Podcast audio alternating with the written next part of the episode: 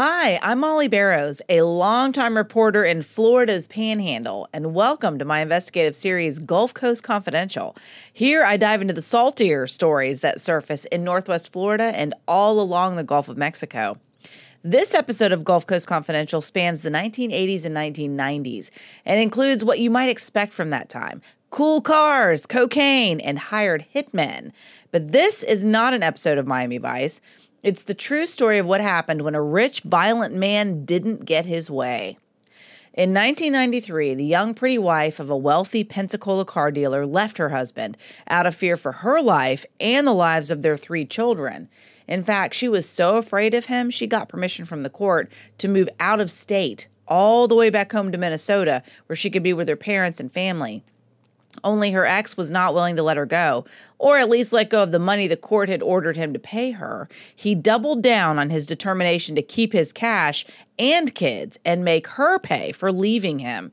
Even before the shot rang out, she believed it was only a matter of time before he came for her, because when it came to what he wanted, the cocaine and car dealing businessman had always been relentless.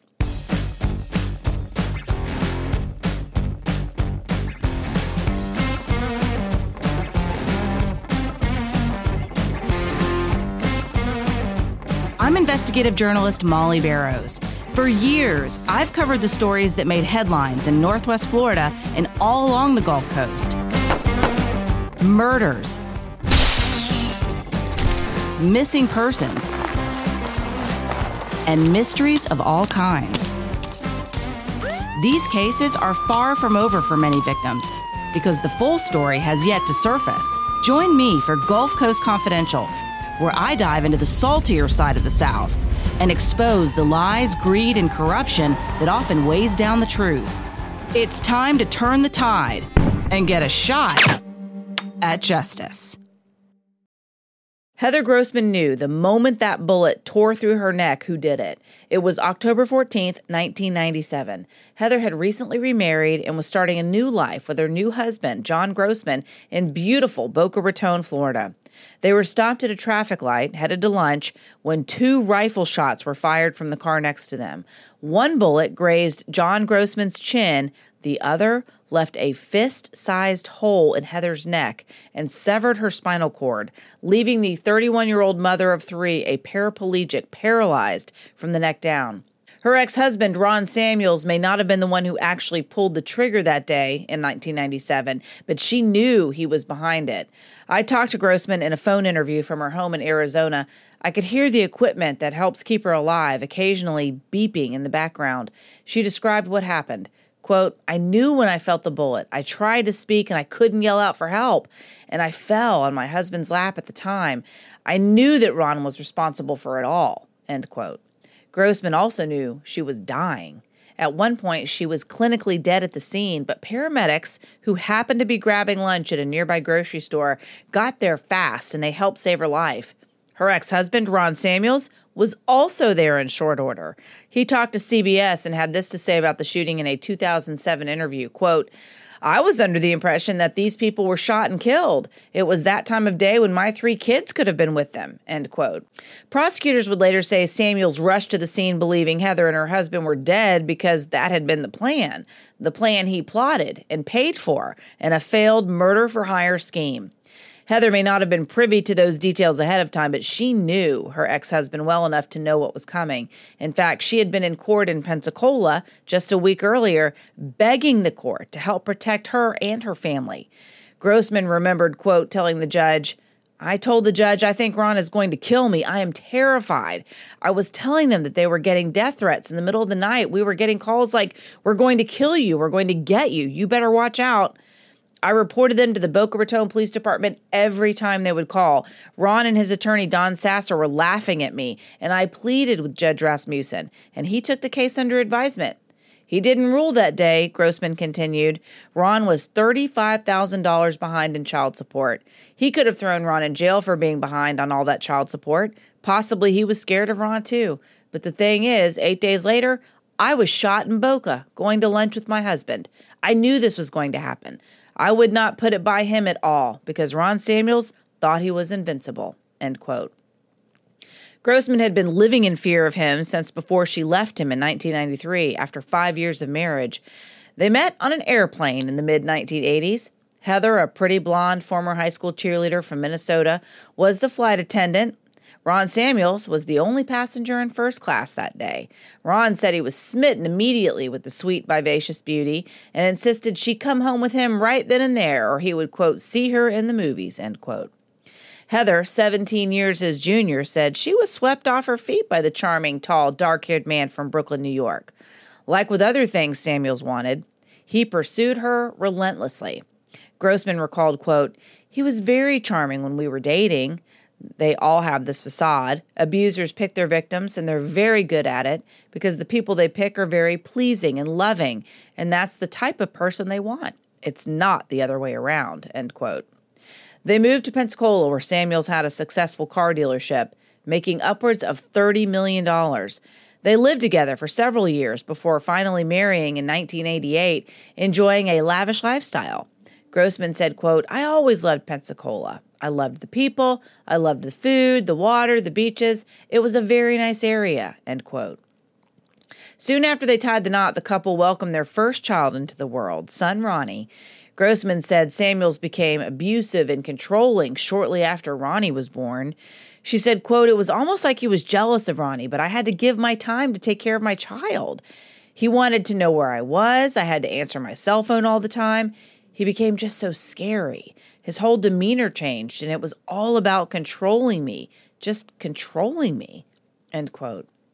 Heather said she never knew what to expect because Samuel's moods fluctuated wildly, and he could become violent with little to no warning. She recounted a terrifying incident around Christmas when her parents were visiting, and she was pregnant with their twins, Lauren and Joe. She said, quote, We were watching TV, and with Ron, I don't know if he was bipolar, but you could tell he was irate. It was one of those mornings where I wasn't going to ask him anything. The dog was scratching at the door, and we were watching like Good Morning America, and we didn't hear the dog. Well, my husband is like, You let that effing dog in. And I go to let the dog in, and my dad goes to get coffee, and all of a sudden, Ron pulls out this switchblade knife and he's going to like try and stab my dad. So I get in the middle of the two of them and I was like, Ron, what are you doing? Ron, what is wrong? This is crazy. What are you trying to do? And so he is trying to, and he almost stabbed me. And I was pregnant with the twins at the time. Then, when I get him to stop, he runs out of the room and then he comes back with a gun and he's flailing it around and screaming and yelling. And I was like, Ron, please go, just leave. And he leaves with the gun. End quote. Grossman filed a police report over the incident, and Samuels was not allowed to come back to the house for several weeks, but the threats and harassment continued. Grossman said he even put a gun to her head and told her never to leave him. Finally, Heather decided she had had enough, and she made the decision to get away with her three children and start over in her home state of Minnesota. Grossman said at that time, quote, I decided I am not going to put up with this. I had this beautiful home in the water and Gulf breeze. I had three beautiful young children. I had anything, everything I wanted, and I was miserable, just miserable. I was terrified to say or do something wrong because I might see his reaction, end quote. Heather and Ron soon divorced, and she received custody of their children. The court ordered Samuels to pay her $3,000 a month in child support, but Samuels, he refused to part with the money. Instead, he racked up more than half a million dollars in legal bills fighting his ex wife in court for custody of their children. Grossman said he also regularly reported her to child services in Minnesota for mistreating their kids, complaints which she said were unfounded. All the while, she said he continued to privately threaten and harass her. She said, quote, I can tell you, there were times when I was in Minnesota that I would lie in bed, awake at night, and wonder, what is he going to do? What is he going to think up next? And he had all this money. He told 48 Hours he had $665,000 in legal fees to try and take the children from me and fight me, and yet he wouldn't pay $3,000 a month in child support. Ron's sick, so sick. End quote. Grossman said the court took away Samuel's visitation with his children several times because he was so abusive. The children said he would harass and bully them into complaining about their mom, and they actually started seeing a psychologist. Heather Grossman believed he would stop at nothing to hurt her as payback for leaving him. She said, quote, He was like, If I can't have you, then nobody else is going to have you, and I'm going to hurt the children to hurt you. He was such a sick man. How did you get away from somebody like that? End quote. Grossman said the court in Escambia County, Florida, where Pensacola is located, was well aware of how volatile and threatening Samuels was, but she said they let him slide, even when she asked for protection. At one point, the judge ordered Samuels to undergo a psychological evaluation. However, Grossman never trusted the results. The court allowed her ex husband to use his own counselor for the evaluation, and he used a professional recommended by a friend and fellow Pensacola car dealer, Ted Ciano. Grossman recalled, quote, Ron is best friends with Ted Ciano, right? And Ted Ciano owned Key Ford, and he had a lot of money. And I think he owned a couple of other dealerships at the time. And so Ron goes to Ted Ciano's psychologist. What a joke. And his psychologist goes, Oh no, Ron's not a danger to the children at all. And yet we have the children in Minnesota telling the chief of police that Ron was locking Joe in a closet, saying, You better say this. He was horrible to the children. My children were terrified of him. But you know that good old boy thing in Pensacola. Why didn't the judge pick a psychologist for him to go to? Why did he go to Ted Ciano's psychologist? And they are best friends. He said Ron was perfectly fine. End quote. Despite the constant threats and pressure, Heather said she managed to move on and began dating John Grossman, the son of a business tycoon who was part owner of the Minnesota Vikings football team. Grossman told 48 Hours, at first they were very happy, saying, quote, I had a wonderful relationship with John Grossman, and we were in love, and everything was really pretty much perfect. We were happy. We were starting our own lives, despite all the torture in the background of Ron Samuels, end quote. Still, they took precautions and kept the date and location of their wedding a secret because Heather was fearful Samuels would retaliate.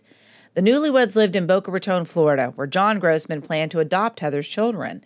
Samuel's pattern of harassment, though, continued in South Florida, where Grossman said he made threatening calls and filed a barrage of child abuse complaints against John, complaints she said were also unfounded. She reported his harassment to both Boca Raton police and state child protective service workers. She remembers in detail what went on, saying, quote, Literally, the CPS worker and Detective Sanchez in Boca Raton, Florida were like, You better be careful with Ron because he is coming in here just about every day making all these claims. And I spoke to the CPS woman in Boca, and she said Ron went in there and threatened her that if she didn't charge John or me with some kind of child abuse, he was going to burn her house down. She testified to this to Judge Rasmussen. I mean, that's how desperate he was. End quote. The last time Heather Grossman was in Pensacola was for the custody hearing, held a week before she was shot and paralyzed. She was shocked to see Ron Samuels and his attorney on the same plane she was on when she flew from Boca Raton to Pensacola. She said, quote, They were in first class and I was in coach, and I was terrified because Ron kept walking back and forth to where I was, said Grossman. I couldn't believe they were on the same flight, and I wished my husband could have been with me, end quote. At the custody hearing, Samuels denied coaching his children to falsely accuse his ex wife and their family of abuse, but the court found in Heather's favor, and she received full custody of their three children. Grossman returned to Boca Raton, ready to begin a new life free from her ex husband, a dream, though, that never materialized. John Grossman was with her about a week later when the gunman fired into their vehicle on their way to lunch. While they both survived, life was never the same. It didn't take police long to trace the shooting back to Heather's ex husband, Ron Samuels, and a cast of shady characters. A witness gave them a detailed description of the hitman's car, including the license plate, and they found the vehicle was registered to an insurance salesman and self admitted crack cocaine addict, Hugh Estes. Estes held little back from investigators, confessing that he and two other men were in the car, a crack dealer named Eddie Slim Stafford, who drove, and the shooter, Roger Runyon, another man with a criminal record. He also said a fourth man, Jeff Pollock, was there when they met to discuss the murder plans. Prosecutors contended that it was Ron Samuels who gave instructions to Estes and Pollock to kill the Grossmans for $10,000, money he was now making from selling cocaine. Heather Grossman said after their divorce, he sold his car dealership and began dealing drugs, something he had done, she said, years ago in the 1970s when he owned a club in the Fort Lauderdale beach area. By this time, Samuels also had a live in girlfriend, his attorney's legal secretary, Debbie Love, who he also married. Grossman said the two women eventually became friends, but for years, Debbie protected Grossman despite also being abused by him, even witnessing his mistreatment of others and using drugs himself. Grossman said, quote, he started dealing drugs because he owed money for taxes and child support. He put up to a million dollars in accounts in the Grand Cayman Islands, where he was living there with Debbie. He did that so he wouldn't have to pay me restitution for the shooting, spousal support, or child support. End quote. Prosecutors in South Florida were convinced Samuels was the mastermind behind the murder for hire plot, but in order to charge him, they made a controversial deal with the men hired to do the deed. All of them were offered immunity from prosecution in exchange for their testimony. Five months after the shooting, Samuels was to be arrested, but he took off before that could actually happen. With the help of his wife, Debbie, federal agents tracked Samuels to Monterrey, Mexico. Samuels told 48 Hours, quote, The reason I went was to eventually bring the three kids there. Legally or illegally, I was going to do it, end quote. Heather Grossman said they later learned at the attempted murder trials that Samuels had fake passports made for the children, as well as a fake identity and passport for himself because he planned on kidnapping them and taking them to Mexico or Belize where they didn't have extradition. Grossman said, quote, I don't think he would have stopped. He was so obsessed. And also Debbie told me he was using cocaine and taking other drugs and stuff. And once you do that, you're not thinking right either, end quote. In fact, when Mexican authorities and the FBI closed in on Samuels in Mexico, he tried to outrun them in his car, but he wrecked the vehicle. Investigators say they found six kilograms of cocaine in his car, another charge Samuels denies, along with hiring hitmen to kill his ex wife and her new husband. Samuels served five years for narcotics trafficking in Mexico. While he was there, Debbie divorced him, and Samuels actually remarried again to a woman he met while serving time in prison.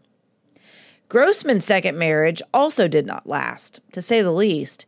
After she was shot, Heather said John became more and more abusive, hurting her physically and emotionally, adding to the trauma of her already difficult life. They had moved to Arizona where her parents lived. She said he slapped her, smeared food on her face, threw dog feces at her, and even tipped garbage on her head. They divorced in 2003. John Grossman died of a heart attack a couple of years later, Heather Grossman said about his death, quote unquote, I truly believe John couldn't handle it, and his anger and his rage just took over. John Grossman died before Samuel's attempted murder trial even got started. It finally began in West Palm Beach in 2006. The trial was broadcast nationwide and is still available to watch on Court TV's website. Prosecutors said Ron Samuel's murderous motive was money and custody of their kids. Samuels denied arranging the hit and at one point even yelled at the prosecution's star witness, the confessed shooter, Roger Runyon. He screamed, quote, end quote, I'll meet you in hell, you son of a bitch. I'll find you one way or another. You're right. I will go to hell, and you will see me there, Roger Runyon replied, quote unquote. The testimony revealed Samuels paid twice to have men kill his ex wife. Florida prosecutors said in September of 1997, Samuels paid 50 year old cocaine addict Hugh Estes $5,000 to arrange to kill both Heather and John Grossman. Estes said Samuels told him he wanted them to die because Heather was, quote, a cheating gold digger and Grossman was abusing the children, end quote. Instead of plotting to kill them, though, Estes spent all the money he got binging on cocaine. Witnesses said Samuels then turned to Jeffrey Pollock, also a drug addict. They met at a Denny's restaurant soon after that, and that's when Samuels met Eddie Slim Stafford, yet another man addicted to cocaine, who said he knew the man they needed to pull the trigger U.S. Army vet Roger Runyon. This time, the would be assassins managed to pull off shooting Heather and John Grossman, even though they both survived the hit. The state's case against Samuels only picked up steam when both of his ex wives testified about how abusive he was. Debbie added that he was more concerned about making sure the mother of his children, who he considered quote unquote a gold digger, never got a dime than he was about being with his children. It was only a priority if it benefited him, she said. Ron Samuels denied all the allegations and, in fact, blamed John Grossman, who he said also had a motive to kill Heather Grossman for financial gain. What did the jury think of all this? Samuels was convicted on all counts. Decades of deal making, money making, and relentlessly getting almost everything he wanted, no matter what the cost, it all came to a screeching halt. The fast talking deal maker who didn't take no for an answer had to take it now. The state of Florida was sending him away for good. Ron Samuels was sentenced to life in prison plus 120 years. Now 75 years old, Samuels is serving out his sentence at Dade Correctional Institution. Heather Grossman said Samuels has tried several times over the years to contact his children, despite being told not to have any contact with them. Their children are now in their 30s, and she said he first tried to reach them when they were in high school. He was warned against doing it, but he did it again anyway when their oldest son was in college. Grossman said, quote, he was warned that if he did one more thing, he would be sent to solitary confinement in prison for six months. Guess what? He sent a card to my eldest son Ronnie for his birthday when he was in college, and he went into solitary confinement for six months, and so he's never done anything after that. Even in jail, he defies the law. End quote. Heather Grossman said their children are doing great. They never speak about their father, and she is grateful she has lived long enough to see them happy, successful, and settled. She herself, though, has had a much more difficult time. Because of her injuries, Heather Grossman requires costly around the clock care. Ron Samuels never paid the $385,000 he owed in restitution for shooting her, money she needs for medical care because she's unable to work. In 2010, Florida prosecutors held hearings asking the court to turn over a million dollar life insurance policy Samuels had taken out on Heather, as well as three policies he had on their children. Witnesses testified that Samuels turned to Fred Keller, a fellow inmate and multimillionaire who had also been convicted of killing his wife, to see if Keller wanted to buy the million dollar policy he had on Heather, but Keller declined to buy it. Samuel said he had met Keller before at an auto auction and the two men actually stayed in touch. Samuels, who still had the policy even after his conviction for trying to kill his ex wife, said he was broke and he needed the money to pay for his legal defense. A high school roommate of Samuel's, Jack Seraphin, also testified that he opened a trust for that policy after Samuels was convicted and he could benefit from it when she dies. The two had also been in school with Donald Trump, and Seraphin said Samuels even asked Donald Trump for money, and Trump turned him down. The Florida judge ordered the life insurance to be turned over to Heather Grossman. It was worth far less than the original amount by the time she got the policies, and the money has gone to her care, which is thousands of dollars a month. Her parents were also helping to pay for her care, but sadly, the family business they relied on for funding went under after her father's death from cancer several years ago. Grossman has set up a GoFundMe account. She has also written a book about her story called Paralyzed in Paradise that is available on Amazon.com. Despite all these ordeals, Heather said she has forgiven Ron Samuels as well as John Grossman. Grossman was only given seven years to live, but she has survived 18 years, and she remains positive and committed to helping others learn from what happened to her. She speaks regularly to criminal justice and legal students as a victim's rights advocate, as well as an advocate for victims of domestic violence, and she's even spoken on behalf of the Department of Justice on such issues. Heather Grossman credits her faith and her family for helping her make it this far. She said, quote, you can't sit and think about that hatred because it hurts you and your family and your children. You know, my children never even think about him, and my kids are doing amazing. All have good jobs. I have a young grandson, Benjamin. I have my faith, and you know, that got me through. End quote. Well, that is all for this episode called Relentless. If you or someone you know is experiencing domestic violence, call 911 or the National Domestic Violence Hotline. That number is 1 800 799 SAFE, which is 7233, or you can visit thehotline.org. Thank you for joining me for this episode of Gulf Coast Confidential. I'm your host, writer, and producer Mollye Barrows, and thanks to director, editor, and production engineer James Roy. You can listen to these stories wherever you listen to your favorite podcast, and also you can watch on my Gulf Coast Confidential YouTube channel. We'll see you next time.